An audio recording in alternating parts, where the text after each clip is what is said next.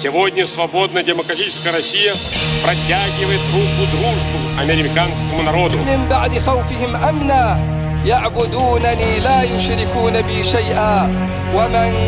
Today I signed a historic agreement between the United States and Afghanistan that defines a new kind of relationship between our countries. Вы слушаете подкаст «Что это было?» Подкаст о истории и историях. Это подкаст об истории и историях, что это было. Мы разбираемся в тонкостях исторического процесса. Рады, что вы с нами, а если еще не подписались на нас, сделайте следующее. Заходите во ВКонтакте и пишите в поисковой строке «Что это было подкаст». Появляется картинка с умным дядей, переходим и подписываемся на обновление. В группе только подкасты и ничего лишнего. Иногда бывает полезная литература, которую можно почитать и развить э, понимание проблемы, которую мы обсудили.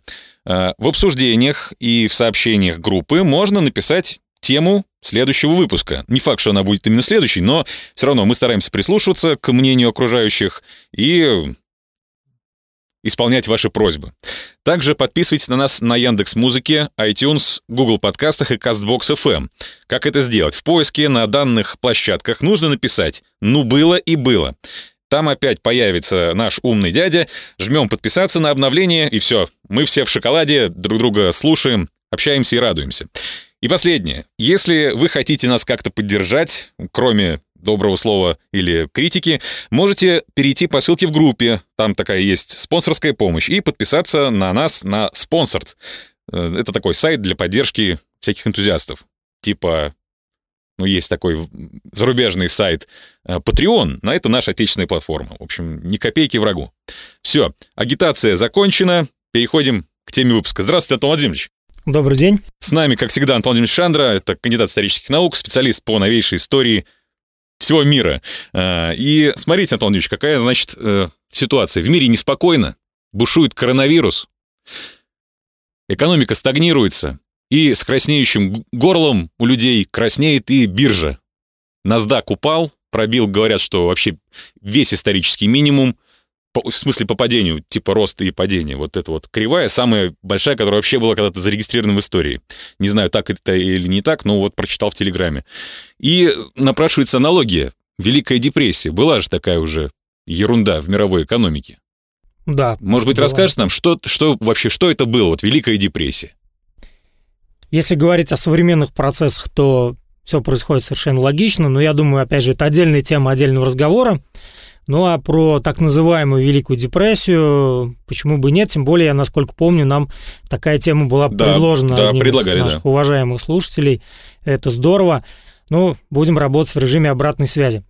На самом деле, начнем с терминологии. Великая депрессия – это то, что было придумано советскими экономистами и отчасти политическими деятелями для характеристики тех процессов и явлений, которые наблюдались в странах Запада на рубеже двадцатых-тридцатых годов двадцатого века. Трудно определить, во-первых, иерархию причин. То есть все-таки определить наиболее важные причины, которые способствовали тому, что возникла эта ситуация. С другой стороны, достаточно трудно в целом описать круг тех причин, которые повлияли на экономическую ситуацию в странах Запада того периода.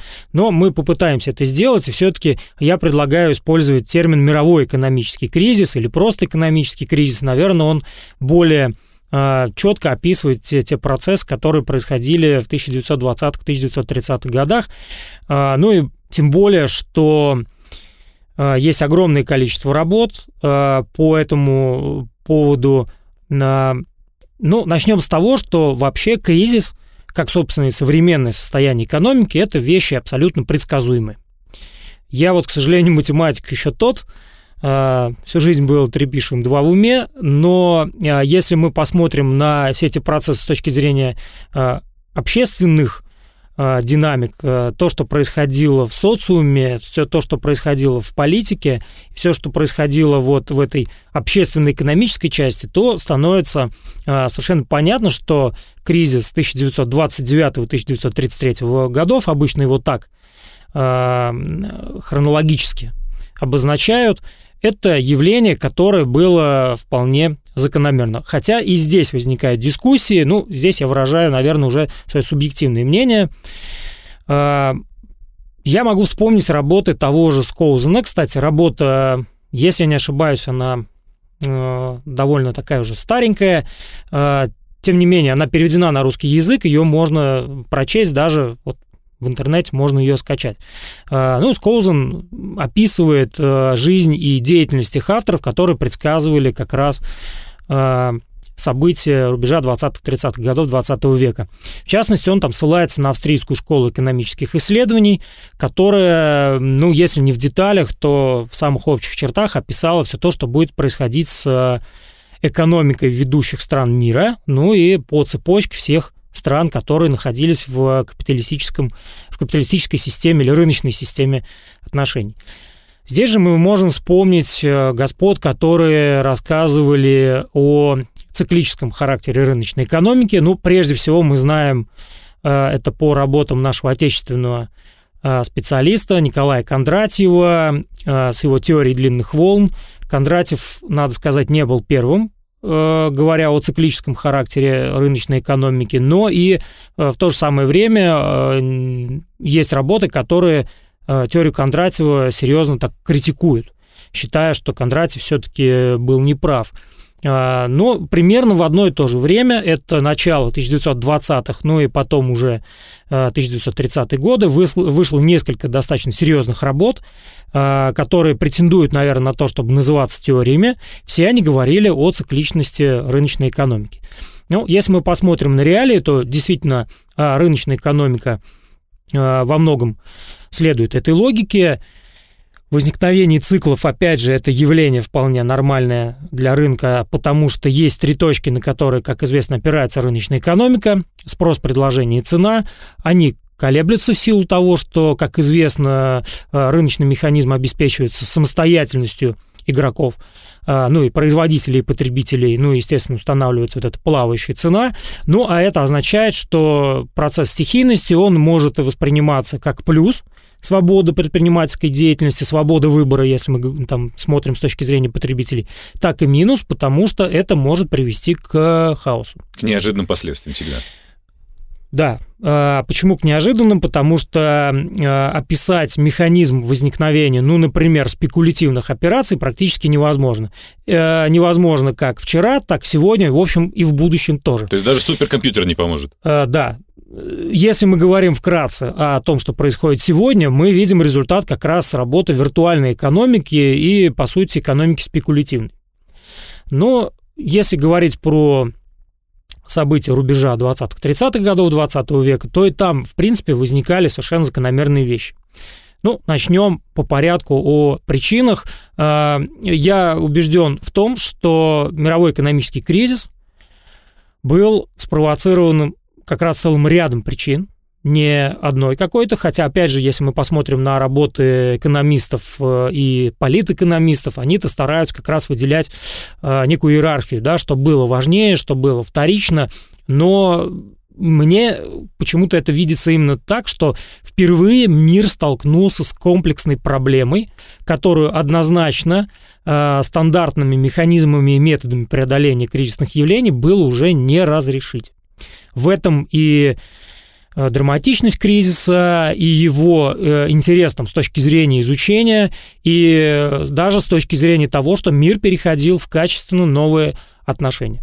Ну, начнем с того, что, во-первых, в тысяча девятьсот восемнадцатом году, как известно, завершается Первая мировая война, которая до неузнаваемости изменила экономики. Все мы примерно знаем, даже из школьного курса, если у кого-то была такая дисциплины, как экономика, что любая экономическая система быстро перестроиться не может. Так происходило с мировой экономической системой капитализма. Была проблема, связанная с тем, что существующие экономические механизмы продолжали работать. Во-первых, это работа на военно-промышленный комплекс. И тут возникает проблема конверсии, то есть переход на выпуск гражданской продукции в очень сложной структуре государственного монополистического капитализма, который начинал нарождаться. Ну, в вкратце, гэ эм ка – это сращивание э, государственных интересов с интересами частных компаний, причем ну, достаточно крупных э, и по количеству рабочих, и по капиталу, и по содержанию денежных средств, ну и так далее. И ситуация э, здесь, она действительно приобретает э, серьезные масштабы и выливается в кризис тысяча девятьсот двадцатого — тысяча девятьсот двадцать второго э, годов. Ну, обычно еще это продолжает до тысяча девятьсот двадцать третьего. Пик кризиса, как правило, э, отмечается там тысяча девятьсот двадцать первый год. И э, совершенно спокойно экономисты того времени, ну и сейчас э, описывают как стандартный типичный кризис перепроизводства. За этим кризисом перепроизводства скрывались э, те э, механизмы, которые, по сути, и запустят э, процесс, связанный с мировым экономическим кризисом. Да? Э, то есть Первая мировая война очень серьезно, структурно изменила э, экономический облик всех стран. Стало понятно, что с теми экономическими мощностями, которыми обладают э, капиталистические страны, э, вести полномасштабную войну, ну и уж тем более, да, всерьез развиваться практически невозможно. К этому выводу приходили политические элиты, к этому выводу приходили крупные предприниматели, в общем, все те, кто формировал так или иначе экономическую политику. Поэтому было необходимо обновлять экономику, но как это делать, мало кто себе представлял. С другой стороны, мир вставал в условия, когда из экономических отношений де юре было выключено советское государство. Тоже немаловажный момент. Ну, то есть бывшая Российская империя. Бывшая Российская империя. Пусть, опять же, там можно смотреть разную динамику в доле экспорта и импорта, но Российская империя – это был крупнейший рынок сбыта, и в то же время это был крупнейший экспортер целого ряда товаров, плюс к тому же это была очень широкая инвестиционная поляна, и мы для, ну, да, ну, не должны об этом забывать. В то же самое время мы говорим о том, что Первая мировая война нанесла существенный удар по позиции крупнейших промышленных держав, например, таких как Великобритания из победивших, поскольку Великобритания теряет свою промышленную монополию, то есть э, основной э, обеспечитель, поставщик товарной массы, это была Великобритания до Первой мировой войны. Теперь это соотношение изменилось. Великобритания свертывает свои рынки сбыта и э, рынки э, добычи ресурсов, несмотря на то, что даже остается колониальная империя, территория которой в тридцать восемь раз превышала территорию метрополии. Серьезный удар был нанесен по экономике Франция, поскольку десять северо-восточных департаментов, наиболее экономически развитых, были разрушены войной. Ну и э, таким образом, да, ну и, конечно, экономика проигравших стран, прежде всего Германии. Э, суть состоит в том, что немецкая экономика практически войной была не разрушена, но на Германию накладывались очень серьезные ограничения в плане ведения экономической деятельности. Естественно, что вся эта ситуация не могла повлиять на конъюнктуру рынка. Естественно, что сам характер экономических отношений преобразовался. Конфликты политические в том числе выливались в конфликты экономические. Ну, то есть характер и сама вот эта процедура протекания экономических процессов, она изменилась до неузнаваемости. Немаловажный фактор – это, конечно, еще и то, что фактически золотой запас европейских стран концентрируется в Соединенных Штатах Америки, потому что Соединенные Штаты Америки – это крупнейший кредитор, причем именно э, по линии военных поставок, и за неимением денежных средств э, государства были вынуждены расплачиваться золотом. Напомню, что тогда существовал золотой стандарт, никто от него не уходил, и это, кстати, один из тоже немаловажных факторов. То есть деньги были обеспечены золотой, золотой массой, да, которая то есть хранилась... Е- если мы попытаемся это объяснить на пальцах, вот много у вас в стране золота, вы богатая страна, мало у вас в стране золота, вы бедная страна. И э, в этой связи тоже перестановка сил э, случилась очень серьезная. Да, с одной стороны, например, сохранялась там мощнейшая лондонская сити с развитой там банковской системой, но фактически там с некими пустыми деньгами, потому что Великобритания была вынуждена тратить свой золотой запас на войну. То же самое произошло и с Францией, то же самое произошло и с Германией, и с Российской империей. То есть фактически Соединенные Штаты превращаются в вот этого крупнейшего кредитора. То есть сам характер экономических отношений, он серьезно меняется. Более того, появились новые рычаги воздействия на европейские страны со стороны США. Прежде всего, по линии репарационной системы. Второе, это, конечно, сам механизм уплаты военных долгов. Ну и таким образом североамериканские монополии получили колоссальные сверхприбыли за период Первой мировой войны. Вопрос, куда запустить эти деньги, был решен в Соединенных Штатах весьма успешно. И здесь мы переходим ко второй причине. Это все то, что происходило в тысяча девятьсот двадцатые годы с экономиками западных стран. Во-первых, мы должны сказать о том, что возникла, с одной стороны, проблема инвестирования. То есть наука и техника не стояли на месте, они бурно развивались, и постепенно начинают формироваться новые отрасли. Ну, например, химическая, ну, например, машиностроение, в том числе тяжелое машиностроение, такие отрасли, как самолетостроение, ну и, наконец, автомобилестроение. Для гражданского а, пользования. Именно для гражданского пользования.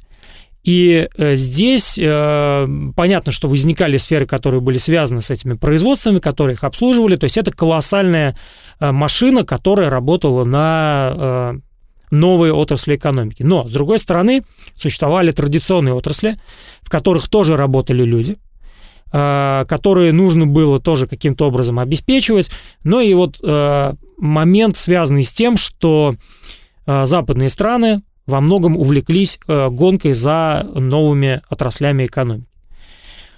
Э, возникал вопрос, каким образом осуществлять э, вот это самое инвестирование, то есть вложение средств в развитие новых отраслей. И здесь возникает очень простой э, вывод всей этой ситуации, что э, можно выпускать продукцию, точнее, расширять производство, ну и будущую продукцию, предлагая э, инвесторам ценные бумаги. Ну, в виде, прежде всего, акций и облигаций. И тогда э, заработал механизм акционирования, то есть э, крупные предприятия начинают выпускать акции. Естественно, что это привлекло внимание э, финансовых кругов, которые активно начинают скупать эти самые акции и э, использовать их в своих интересах. Э, ну, я объясню механизм. То есть акция – это, по сути, будущая прибыль. И на тот момент, э, чем интереснее продукция выпускалась компанией, тем стоимость акций была выше. Э, и возник... не факт, что потом будет высокая прибыль. Но... Вот здесь сложный вопрос. На самом деле никто предсказать этого не мог, будет она высокой или низкой, но предполагалось, что она будет высокой, поскольку на данный момент, вот когда акции выпускались, спрос mm-hmm. был высоким. Mm-hmm. И э, возникает э, целый институт брокеров, то есть финансовых э, управленцев, которые активно начинают скупать акции и фактически управлять э, всеми э, ценными бумагами э, в странах Запада. Ну, где-то этот процесс шел более активно. Например, в таких странах, как США, где-то менее активно, например, как в Великобритании, но это все зависело уже от динамики развития самой экономики. В Соединенных Штатах Америки с тысяча девятьсот двадцать третьего года начинается так называемая эра просперити или эра процветания, когда вот эти свободные денежные средства были активно влиты в экономику. Надо отдать должное руководству США того времени, несмотря даже на то, что там гремели коррупционные скандалы, ну, я имею в виду, прежде всего, там, администрацию Гардинга, э, деньги были использованы по назначению. Они инвестировались в развитие науки и техники, они инвестировались в развитие промышленности. То есть произошло существенное обновление капиталов. Что это означало? Это означало, что появились новые станки, оборудование, в принципе, новая техника, появились новые кадры, появилась немаловажная составляющая, как научная организация труда. То есть, условно говоря, за энное количество времени выполнялось большее количество операций, потому что, ну, скажем так, процесс стал более эргономичным. Ну, появился новый станок, не, не надо руками точить, а точит за тебя... Это раз. Во-вторых, само по себе разделение труда стало более детализированным, более качественным. Ну, это, к примеру, конвейер Форда, да, там, где одни крутят да, то есть не... сиденья, это, кстати, другие колеса и так далее. Одно из прорывных изобретений, которое значительно ускорило процесс. Ну и э, своеобразным лидером в обновленном капитале становится автомобильная промышленность. Я приведу примерные цифры. Автомобилем владел каждый пятый житель США. В то время как, если я не ошибаюсь, в Великобритании владел каждый трехсотый, в советском государстве каждый семитысячный. Вот соотношение было таким. Плюс э, система дешевого кредита, то есть сама по себе финансовая сфера развивалась, потому что развивалось производство. Э, плюс к этому э, наличие свободных э, капиталов и свободных рабочих рук, которые притекали как из э, традиционных отраслей, которые находились в упадке, ну, прежде всего, там, например, из сельского хозяйства. Э, к тому же Соединенные Штаты получают колоссальные прибыли за счет возврата военных долгов, и в целом это формирует вот целый полюс, который э, представлял собой э, не только экономический центр силы, но и финансовый. То есть постепенно деньги начинают формировать из Соединенных Штатов э, лидеры капиталистического мира. А с другой стороны, весь этот процесс, он вызвал в США, ну, такие неоднозначные явления. Это было связано с тем, что в Соединенных Штатах Америки, несмотря ни на что, кстати, как и в большинстве стран Запада, был достаточно низкий уровень жизни. То есть если кто-то думает, что вот Советский Союз э, ходил в лаптях полуголодный, там умирали от голода огромное количество людей, а в США было процветание, все доедали, процветали, это было далеко не так. В США, как в любом капиталистическом государстве, наблюдался очень серьезный социальный разрыв между уровнем доходов. В США процветала безработица, поскольку, естественно, владельцы предприятий были заинтересованы в дешевом труде и в формировании армии, резервной армии свободных рабочих рук. Ну, условно говоря, за центы люди были готовы работать.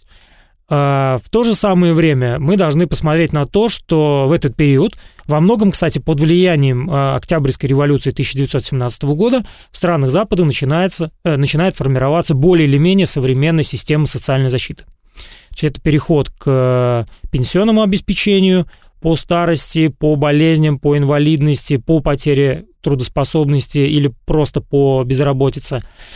В некоторых странах эта динамика была активнее, ну, например, во Франции, в Великобритании чуть ниже, ну а в США практически социальное законодательство не развивалось. Почему? Потому что к середине тысяча девятьсот двадцатых годов у власти в США оказывается республиканская администрация во главе с Кэлвином Кулиджем, который провозглашает знаменитую идею «Дело Америки — бизнес». Что это означает э, примерно, да? Это означает, что зарабатывать деньги нужно везде и всегда. Это и есть главная основа процветания э, Соединенных Штатов Америки. Проблема была в том, что э, денег хотелось всем, но не все их могли зарабатывать. Даже несмотря на то, что многие семьи, повторяю, например, владели автомобилем, там в кредит можно было очень легко приобрести автомобиль и, в принципе, без особой потери зарплаты, но это была такая видимая э, только э, часть успешности. На самом деле большинство э, населения США, в общем-то, жили, ну, мягко говоря, не очень хорошо. Это тоже немаловажный фактор, мы сейчас тоже о нем поговорим. Э, еще один фактор, который э, является в большей степени политическим, э, это курс большинства политических элит того времени на повсеместную поддержку развития государственного монополистического капитализма. То есть считалось, что поддержка крупных предприятий – это то, что может обеспечить твою экономическую стабильность, твое экономическое процветание, и государство должно э, не мешать э, развитию частных э, сфер, да, ну, ча- частного сектора в экономике. В США это просто пиковая значимость, в Великобритании в меньшей степени, во Франции еще в меньшей степени, поскольку во Франции традиционно государство довольно сильно присутствовало в экономике, плюс политическая борьба, которая шла во Франции между условным социалистическим лагерем и лагерем буржуазно-демократическим.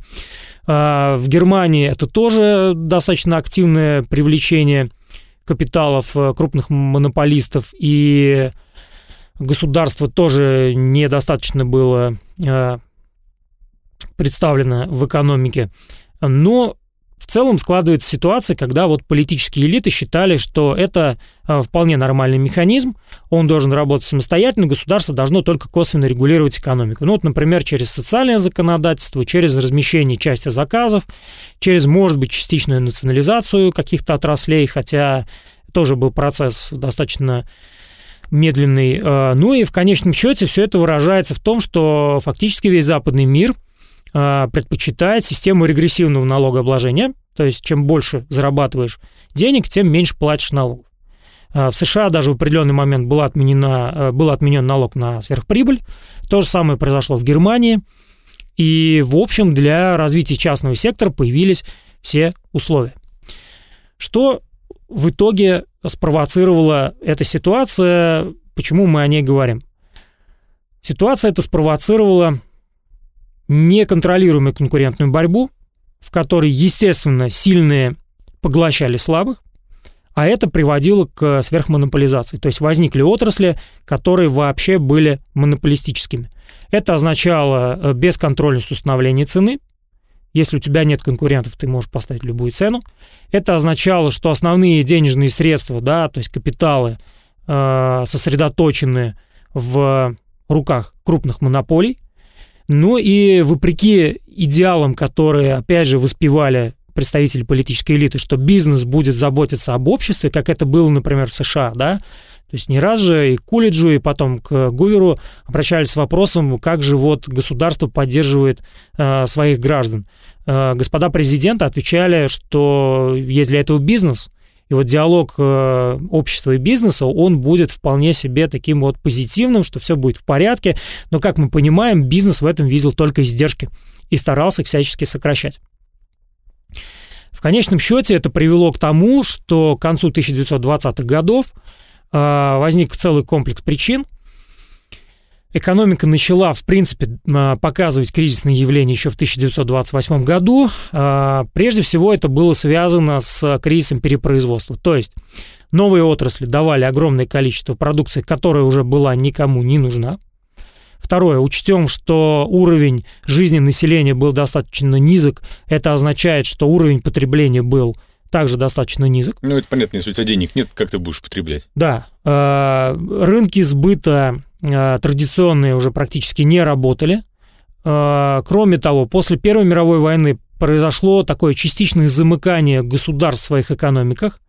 Это и тарифная политика, это и ситуации, связанные с кризисом доверия друг к другу. Ну, то есть политика накладывала свой отпечаток на экономику. И это привело к тому, что мировая экономическая система начала все больше и больше замыкаться. Обычно возникновение мирового экономического кризиса связывают с событиями осени тысяча девятьсот двадцать девятого года, когда на Нью-Йоркской фондовой бирже в один день рухнули акции, рухнула стоимость, да, акций крупнейших предприятий. Но я бы здесь был осторожным, еще раз повторяю, что этот процесс не был неожиданным. В принципе, все эти тенденции уже были отмечены в тысяча девятьсот двадцать восьмом году, но пик, вот просто это была пиковая точка, да, когда все случилось. То есть это осень тысяча девятьсот двадцать девятого года. То есть вместо того, чтобы включать постепенно, например, механизмы государственного регулирования, естественно, политические элиты э, считали, что рынку не надо мешать развиваться. А рынок развивался по, естественно, своим законам. Э, монополисты хотели все больше прибылей, брокеры хотели все больше прибылей, народное население хотело зарабатывать все больше, ну и в конечном счете это привело к следующему явлению. То есть вот это явление было крайне противоречиво. То есть, с одной стороны, тот же Кейнс, например, да, учение которого послужит основой для возникновения целых политико-экономических курсов после Второй мировой войны, считал, что кризис был спровоцирован дефицитом денег. То есть в чем смысл? Потребление росло. Мы говорим, кстати, уже об обществе массового потребления, когда огромное количество людей были вовлечены в техногенные процессы, они получали зарплату худо-бедно и могли себе позволить приобретение определенного количества товаров. Так вот, потребительский спрос был достаточно низким, при этом выпускалось достаточно мало денег. Почему? Потому что все валюты были привязаны к золоту. Но обрати внимание, что, например, в Соединенных Штатах Америки этого золота было много, а в Европе его было мало. И логически это означает, что Соединенные Штаты Америки могли позволить себе выпуск э, практически неограниченного количества денег, а Европа их выпускала мало. Э, ну, такое некое противоречие, которое, может быть, Кейнс э, не учитывал, да. Что возникает? А, возникает следующее явление. На самом деле денежная масса в Соединенных Штатах росла бешеными темпами. Это биржевые спекуляции, раз. Это обеспечение сверхприбыли, два. А, это а, постоянное обновление капитала, это три. А, вот весь этот комплекс а, финансовых, да, показателей, он приводит к тому, что в один прекрасный день... Я думаю, что это было там в виде некой инсайдерской информации. Кто-то из биржевых игроков поставил вопрос. Ребята, вообще чем мы торгуем? Давайте вот разберемся в стоимости акций. Вот мы их покупали под будущие прибыли развивающихся предприятий. Давайте посмотрим, что происходит с этими предприятиями. Дедушка Маркс, как известно, выявил знаменитую формулу «товар, деньги, товар». Пока эта система работает, капитализм живет. Как только начинаются сбои хотя бы в одном из звеньев, по каким бы то ни было причинам возникают проблемы. И вот здесь получилось следующее. Товарная масса, выпущенная предприятиями, была значительно меньше, чем э, количество вращающихся денег в экономике. Причем я думаю, что было огромное количество денег, которые вообще никак не контролировались, потому что, условно говоря, как ты проконтролируешь спекулятивный капитал, да? Он уводился в тень, плюс это какие-то, ну, не знаю, никчемные вложения, там, пятисотый особняк, кусочек земли, там, ну, и так далее, и тому подобное. С другой стороны, возникает кризис, связанный с системой маржинальной торговли. В чем смысл? Как правило, владельцами ценных бумаг становились брокеры. Они зачастую давали в долг или даже передавали акции и облигации под проценты разного рода пользователям. И вот осенью тысяча девятьсот двадцать девятого года моментально они потребовали вернуть э, им э, долги. А система маржинальной торговли, она как раз вот подразумевает то, что тебе дают акцию или облигацию, и ты подписываешь договор, в котором четко указано, что, надо только вдуматься, да, брокер вправе в любой момент и за любой срок истребовать возврата этого самого долга. То есть, условно говоря, вам брокер мог дать два часа на поиск денег, и вы должны были это сделать как, как угодно. Что происходит? Происходит массовое банкротство. Совершенно по понятным причинам. Все это происходит прежде всего в Соединенных Штатах Америки. Немаловажный фактор – это действие Федеральной резервной системы США, но это такой американ... североамериканский центральный банк. Вот в чем опасность и нашего центрального банка во многом? В том, что ФРС проводит также независимую политику. Что случилось с ФРС? Ну, поскольку начало расстройство э, демонстрироваться в финансовой сфере, ФРС начинает э, банкротить э, банки. Это привело к расстройству финансовой системы еще больше. Потом, кстати, ФРС от этой практики начинала отказываться постепенно, да, более осторожно стала подходить. Помимо этого возникает немаловажный социальный фактор, который был связан с чем? Э, с тем, что население абсолютно было не готово к кризису. Доходы были низкими, социально люди были не защищены, рынок труда – это прежде всего рынок, поэтому отсутствие работы – это только твои проблемы. Более того, людей в принципе стало много из-за развития медицины, то есть демографический фактор тоже давал о себе знать. То есть на тот момент такого количества населения планета Земля не знала, ну и Запад тем более. Поэтому э, и с этой стороны, да, возникают проблемы. Более того, огромное количество рядовых э, граждан стран Запада были вовлечены также в биржевые спекуляции. То есть, по сути, они теряли вообще последние средства за счет того, что случился крах на Нью-Йоркской фондовой бирже. Э, это привело к еще большему обнищанию, к еще большей безработице. Возникла проблема диспропорции развития между старыми и новыми отраслями. То есть в то время как новые отрасли были в достаточной степени нагружены, хотя тоже не везде. Ну, то есть, условно говоря, у вас стоит э, еще там два цеха э, с новенькими станками, а вы их не используете, потому что вы пытаетесь контролировать э, предложение, да, ну, для того, чтобы не допустить э, перегрузки э, потребительского рынка. Но деньги-то уже вложены, они должны работать. Они, получается, не работают. Ну и, с другой стороны, старые отрасли, которые вообще приходят в упадок. Здесь бы я хотел особое внимание обратить на сельское хозяйство и на, опять же, все разговоры о том, что вот э, индустриализация в Советском Союзе, она погубила сельское хозяйство. Ни одна страна Запада в сельскохозяйственном плане эффективно в тысяча девятьсот двадцатые - тысяча девятьсот тридцатые годы не развивалась. Там был, начиная, кстати, с конца Первой мировой войны, очень серьезный, глубочайший кризис, ну, аграрный кризис. Проблема была в чем? В том, что продукция сельского хозяйства, она, по сути, не могла повышать свою стоимость. Это было некое естество, вот, обеспечение населения продуктами питания, да, что цены там росли очень медленно, а цены в монополистических отраслях росли быстро. Фермеры просто не успевали за этой гонкой. Более того, монополистические отрасли, повышая цены, совершенно не думали о том, что... Ну и фермеры, с своей стороны, совершенно не думали о том, что государство в самый трудный момент начнет включать ножницу цен. То есть фермеры закономерно начинали повышать цену на свою продукцию, государство давало отмашку, запрещало им повышать, огромное количество фермерских хозяйств начинали разоряться. Понятно, что если бы у них существовала система коллективного хозяйства или совместного хозяйства, как это было, например, в советском государстве, то э, кризис, наверное, менее глубоким бы здесь оказался. А так, да, огромное количество людей просто остались без своего дела, без куска хлеба. Ну и это спровоцировало такой достаточно глубокий аграрный кризис.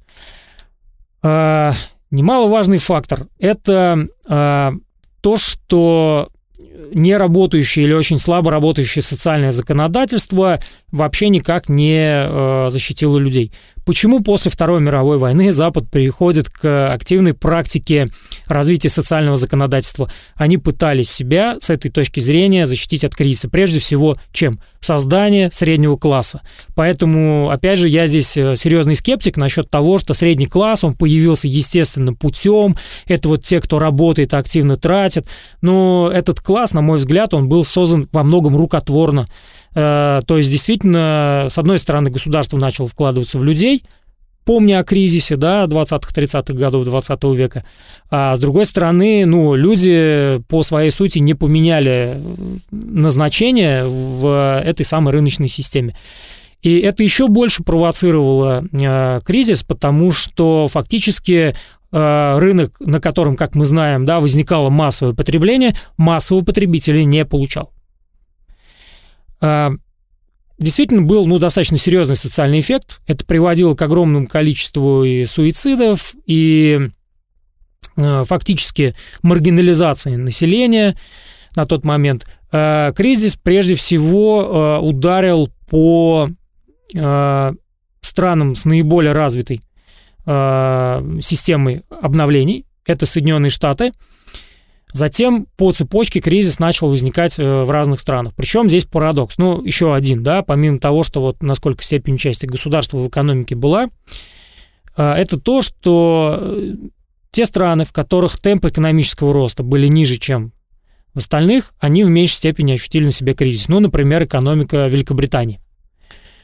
Те страны, в которых экономика развивалась быстро, и в те страны, в которых существовала зависимость достаточно серьезная от доллара, а долларовая зависимость возникала, опять же, из-за системы военных долгов. Потому что, как мы понимаем, Соединенным Штатам долги возвращали в долларах. Им не нужны были ни фунты стерлинга, ни франки, ни дойчмарки. Само собой разумеется, что прежде всего от этого страдала Германия, потому что в ней было размещено огромное количество североамериканских денег. Ну и в целом... Вся ситуация с экономическим кризисом, она спровоцировала э, рост идей, связанных с ускоренным выходом из э, этого кризиса. По сути, было обозначено три основных пути дальнейшего развития э, всей капиталистической системы, ну или рыночной системы. Первый путь – это путь либеральный, то есть это путь эволюционный, точнее реформистский, то, что мы потом увидим в новом курсе Рузвельта. Усиление государственного вмешательства в экономику, контроль над целым рядом сфер, прежде всего, денежным обращением и конкурентной борьбой. Усиление роли государства еще больше во Франции. Ну, кстати, Франция пережила кризис, наверное, наиболее мягко, потому что, во-первых, там работали деньги, поскольку строилась вот эта оборонительная линия Мажино, которая, правда, мало чем помогла французам там в тысяча девятьсот сороковом году, но, тем не менее, деньги работали. Достаточно... Серьезный удар был нанесен по немецкой экономике по понятным причинам, но вот это был как раз второй путь. Германия и Италия – это классический путь перехода к тоталитарной диктатуре. То есть в чем экономическая суть тоталитарной диктатуры там? Хотя я не очень люблю слово «тоталитарный», но будем пользоваться той терминологией, которая более-менее общепринята. Суть этой технологии в том, что происходит сверхмощная концентрация производства денег и капиталов в руках определенных лиц или структур, в том числе связанных с государством. То есть монополизм окончательно приобретает статус некого государственного интереса, и он, как ни странно, этот интерес связывает с развитием военно-промышленного комплекса. То есть развитие ВПК – это наиболее быстрый и успешный путь выхода из кризиса, как оказалось. Ну и третий путь – это развитие национального социализма. Прошу не путать с национал-социализмом, как идеологией. Путь национального социализма, по нему пошли скандинавские страны. Ну, прежде всего, Швеция и Норвегия. В Финляндии там было все гораздо сложнее. Вот. То есть они совершенно спокойно, эволюционным путем перешли к тому, что государство усиливает свою позицию в экономических и социальных процессах. При этом бизнес, в общем-то, с этим соглашается. То есть это был некий компромисс между бизнесом и властью, и э, скандинавские страны начинают развиваться по тому пути, по которому они практически идут сейчас. Э, что спровоцировал кризис э, того периода? Это то, что все тысяча девятьсот тридцатые годы фактически экономики западных стран находились в депрессивном состоянии. Экономика Великобритании вплоть до тысяча девятьсот тридцать девятого года из кризиса вообще не выходила. Несмотря на все, опять же, положительные характеристики нового курса Рузвельта, показывает, да, анализ ситуации, что Соединенные Штаты Америки кризис до конца тоже не преодолели. Во Франции тоже начинаются серьезные проблемы, связанные с... Ну, во-первых, это так называемая политическая чехарда, во-вторых, это... вопросы там, обороноспособности, ну и так далее. И, опять же, здесь ситуация достаточно сложная. Германия выходит из кризиса только через милитаризм повышенный и развитие военно-промышленного комплекса. И в конечном счете мы видим то, что мировой экономический кризис становится одной из причин Второй мировой войны, потому что как развиваться дальше, в общем, страны не знали. Еще один немаловажный фактор, это как раз мы к нему, наверное, так более-менее логически подошли, это то, что страны Запада вместо того, чтобы, да, каким-то образом вместе выходить из кризиса, привод, приходят к мнению о том, что надо замкнуться в своих валютных зонах и попытаться спастись от кризиса в границах своих экономик. Соответственно, возникает э, стерлинговая зона, долларовая зона, э, франковая зона, да. Это приводит к чему? Это приводит к, опять же, конфликту национальных экономик, к тарифной войне. Э, допустим, США это привело к достаточно там, серьезной, э, э, к серьезному расстройству в тарифной политике. Там даже в тысяча девятьсот тридцатом году э, был принят закон, ограничивающий импорт.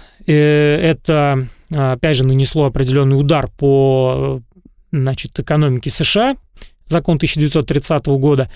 Поэтому на самом деле мы можем сказать, что мировой экономический кризис был комплексным, сложным, очень проблемным. Ну и, естественно, что в существовании государства, с одной стороны, и бизнеса, с другой стороны, наверное, было очень трудно найти компромиссный вариант.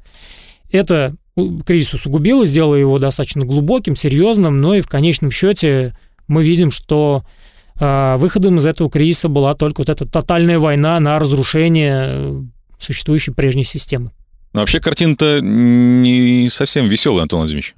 Слушаю вас, начинаешь понимать, что м- сегодняшняя ситуация очень близка к той, что была в начале двадцатых годов. Ну, тут ситуация следующая. Мировой экономический кризис сформировал, по сути, систему современного капитализма. Еще раз повторяю, что она, конечно, очень серьезно эволюционировала. Она вроде бы даже и повернулась к людям в какой-то степени, да, потому что все э, социальные, экономические реформы второй половины сороковых годов, ну и последующие, они-то, по сути, как раз были направлены на то, чтобы сформировать систему бескризисного развития. У Запада это не получалось, как известно. А в начале двадцать первого века, опять же, эта ситуация всерьез начинает меняться. То есть сегодня капитализм, он существует только для богатых, а практически во всех странах, вообще, где существует рыночная экономика, практически нет среднего класса. Может, в большей степени можно говорить, например, о скандинавских странах, что он там есть. Но там и а другой вот... капитализм существует. Да, но даже это не капитализм в чистом виде. Это, ну, это какая-то переходная форма от капитализма к социализму, наверное. Да, да, ну, та же экономика Китая, да, ну, по большому счету это смешанная экономика, просто где-то есть преобладание рынка, а где-то есть все-таки баланс э, достаточно продуманный, а где-то даже и социализма больше, чем э, рыночных отношений. Э, поэтому сегодняшний капитализм – это очень сложная система, она... стала еще более сложной, она еще более наводнена вот этими проблемами э, и социальными, и политическими, и экономическими. И мы-то вообще живем сейчас в эпоху потребительского общества, и у нас совершенно другие задачи, э, я имею в виду в целом у народонаселения государств. Поэтому, в принципе, то, что происходит, да, во второй половине там, двадцатого века и сегодня, это, в принципе, вот один и тот же процесс. То есть э, характер кризиса, вот его облик, он мало поменялся с двадцатых-тридцатых годов двадцатого века. Поэтому сегодня, на мой взгляд, мы живем в депрессии от кризиса две тысячи восьмого года. То есть все продолжается. Но главное, чтобы войны не было. Ну, я надеюсь, что ее удастся избежать, хотя, ну, какая война в нынешних условиях, да, она, повторяю, будет... Очень, там... очень быстро приведет к я воцарению думаю, что... тараканов да нет, на всей территории я Земли. Я думаю, что война вообще не будет вестись теми методами и средствами, которые она велась там в первой половине двадцатого века. Все очень серьезно в этом плане-то изменилось. Вот. А то, что экономические последствия могут быть самыми серьезными, да, да, это факт. То есть есть ряд экономистов, которые вообще считают, что мы вот чуть ли не через год в целом не узнаем э, экономику и будем жить вообще, ну, какую-то некую новую экономическую эпоху. Вот ведь до чего коронавирус довел людей, а, Антонович? Да нет, не коронавирус, это нормальное развитие совершенно нормальных социально-экономических процессов. Человечество развивается так, как оно развивается, по собственным законам. Хотя я сторонник того подхода, что история вращается по кругу. То есть мы это уже проходили. Вот вам, пожалуйста, кризисы, вот вам, пожалуйста, мировые войны, только в иной форме. Вот вам, пожалуйста, хаос, который царит в международных делах, например. Все это взаимосвязанные вещи, потому что общество, как известно, это система. Если в одном месте убывает, то в другом месте прибывает. Ну, примерно так. Вот на этой ноте хочу закончить и сказать: слушайте наш подкаст «Что это было?». Мы вас, вам расскажем, что это было и что не нужно повторять э, в будущем. Поэтому подписывайтесь и слушайте нас. Спасибо, Антон Владимирович. Всем добра, всего доброго.